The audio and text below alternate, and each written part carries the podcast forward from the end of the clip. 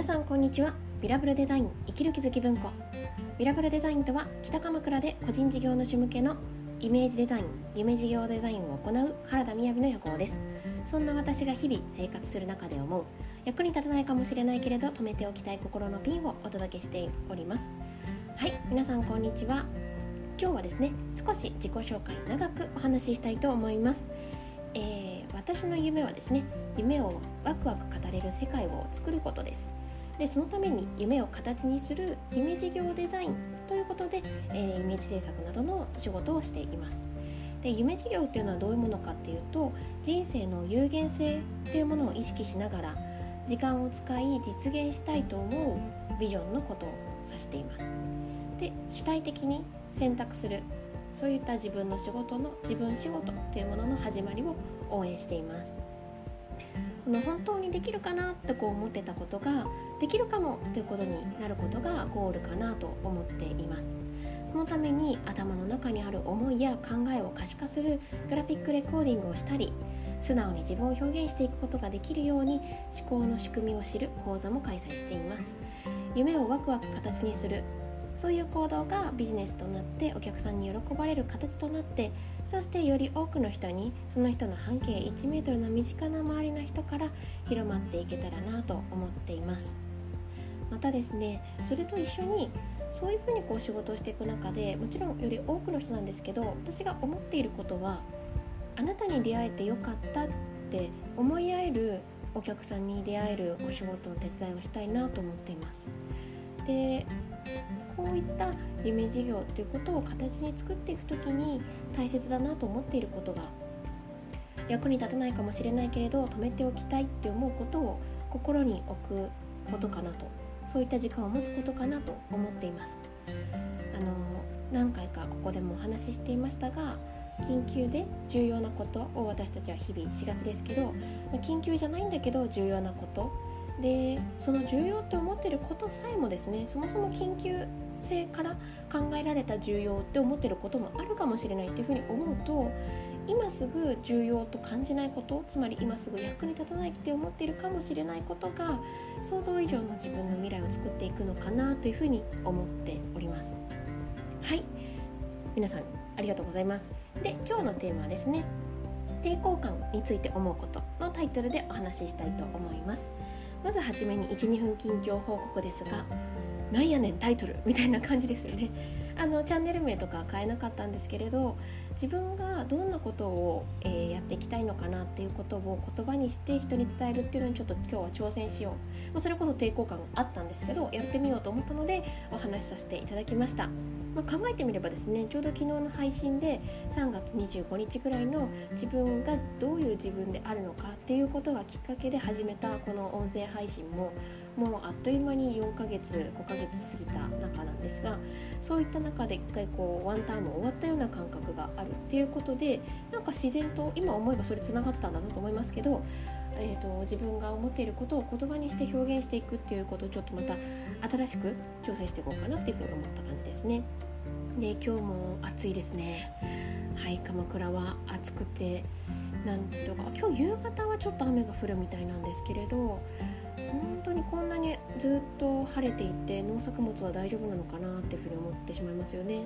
で、まだね、この本州の方はそんなに台風っていうのが来てないっていうのも、なんかそう今年の特徴なのかななんて思っております。でもですね、鎌倉の海の方はこの土日も結構混んでいたような感じでちょっと耳にしています。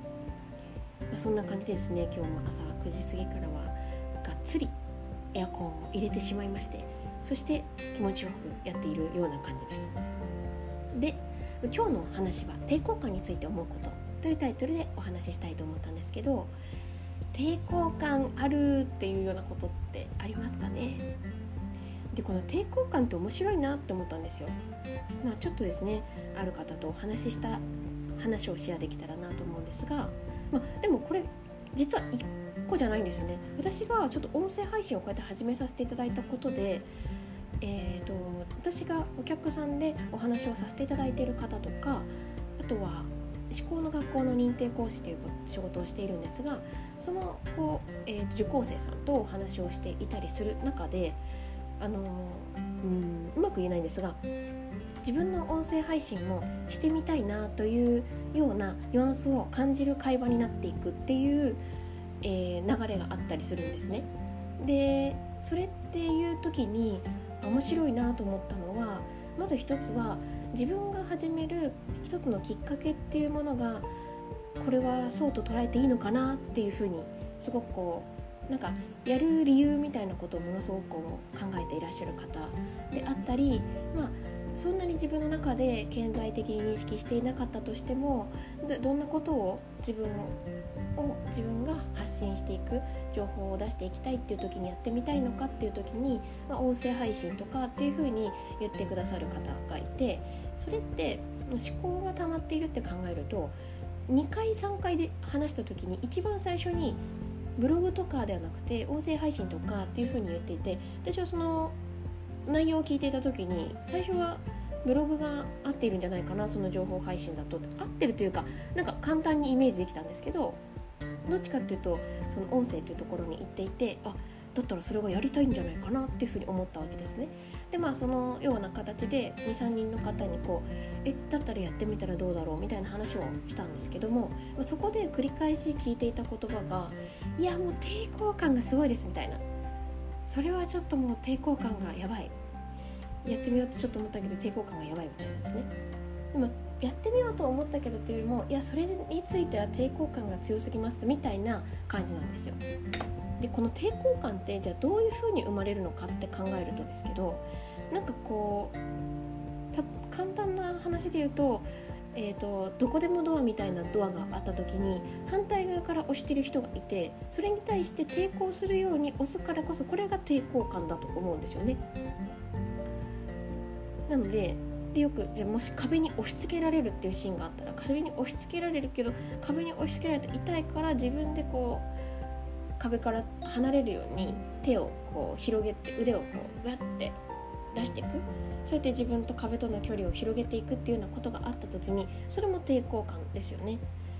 で、抵抗感ってことは結局進むエネルギーがあるから抵抗感があるんですよね。で、この今の話だと、私が話をしながらそっち側に行ったらどうっていう風圧をかけてるようですけど、でも気づいていただきたいなと思ったのは、人が話す言葉って全然自分の中に当てはまっていなかったら、なんというかその抵抗感を感じるところにさえいかないというか、何言っちゃってんのみたいな感じで、全然それは思いませんというか、頭に入ってこないものだと思うんですよね。でもそれが事実入ってきていてっていうことっていうのは、この言葉、他者の言葉って正直全く関係なくて、自分の中でやってみようっていう思いが結構、つまり壁を押そうと思っている壁の力とか、どこでもドアのある一定方向の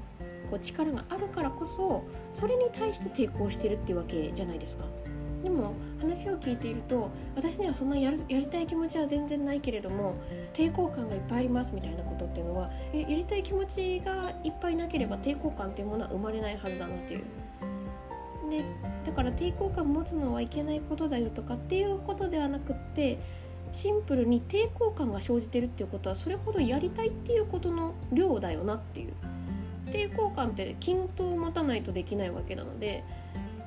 ですよね。じゃないと壁に押し殺されちゃったり、どこでもドアもどちらかにボワっていっちゃうわけなので、均衡を保たれた量と考えると、すっごい抵抗感を感じているほど、自分はやってみたいっていうふうに思っているっていう気持ちに気づけるかなと。抵抗感持ってないからやりたくないっていうわけではなく、それはそもそもやりたいっていう自分の気持ちに気づいていて、だけどある程度80ぐらいやりたい気持ちがあるけど、20ぐらい怖いなって思ってる。それはやりたいっていうのは自分で認識してるから、あと 20% ぐらいこうなんだな、ちょっと抵抗感があるんだなっていうシーンが一つあるとして、そうでなくて、私が今指しているシーンっていうのは、自分がやりたいなんて、私が主導でやりたいと思っているなんてみたいなシーンの時に、もう抵抗感がいっぱいですっていうことは、その抵抗感分自分が本当はやりたいんじゃないのかなという感じですね。っていうかそうでないとなんかこう力の作用的に生じにくい感覚が抵抗感という言葉の定義じゃないかというふうに思った感じです。まあ、こんな話をしてると一体私は一人で暮らしている中で何を考えながら洗濯物を干してるんだっていう感じなんですけども、今日はですね洗濯物を干しながらそんなことを考えていたという話です。皆さん今日も聞いていただいてありがとうございます。それでは、良い一日をお過ごしください。バイバイ。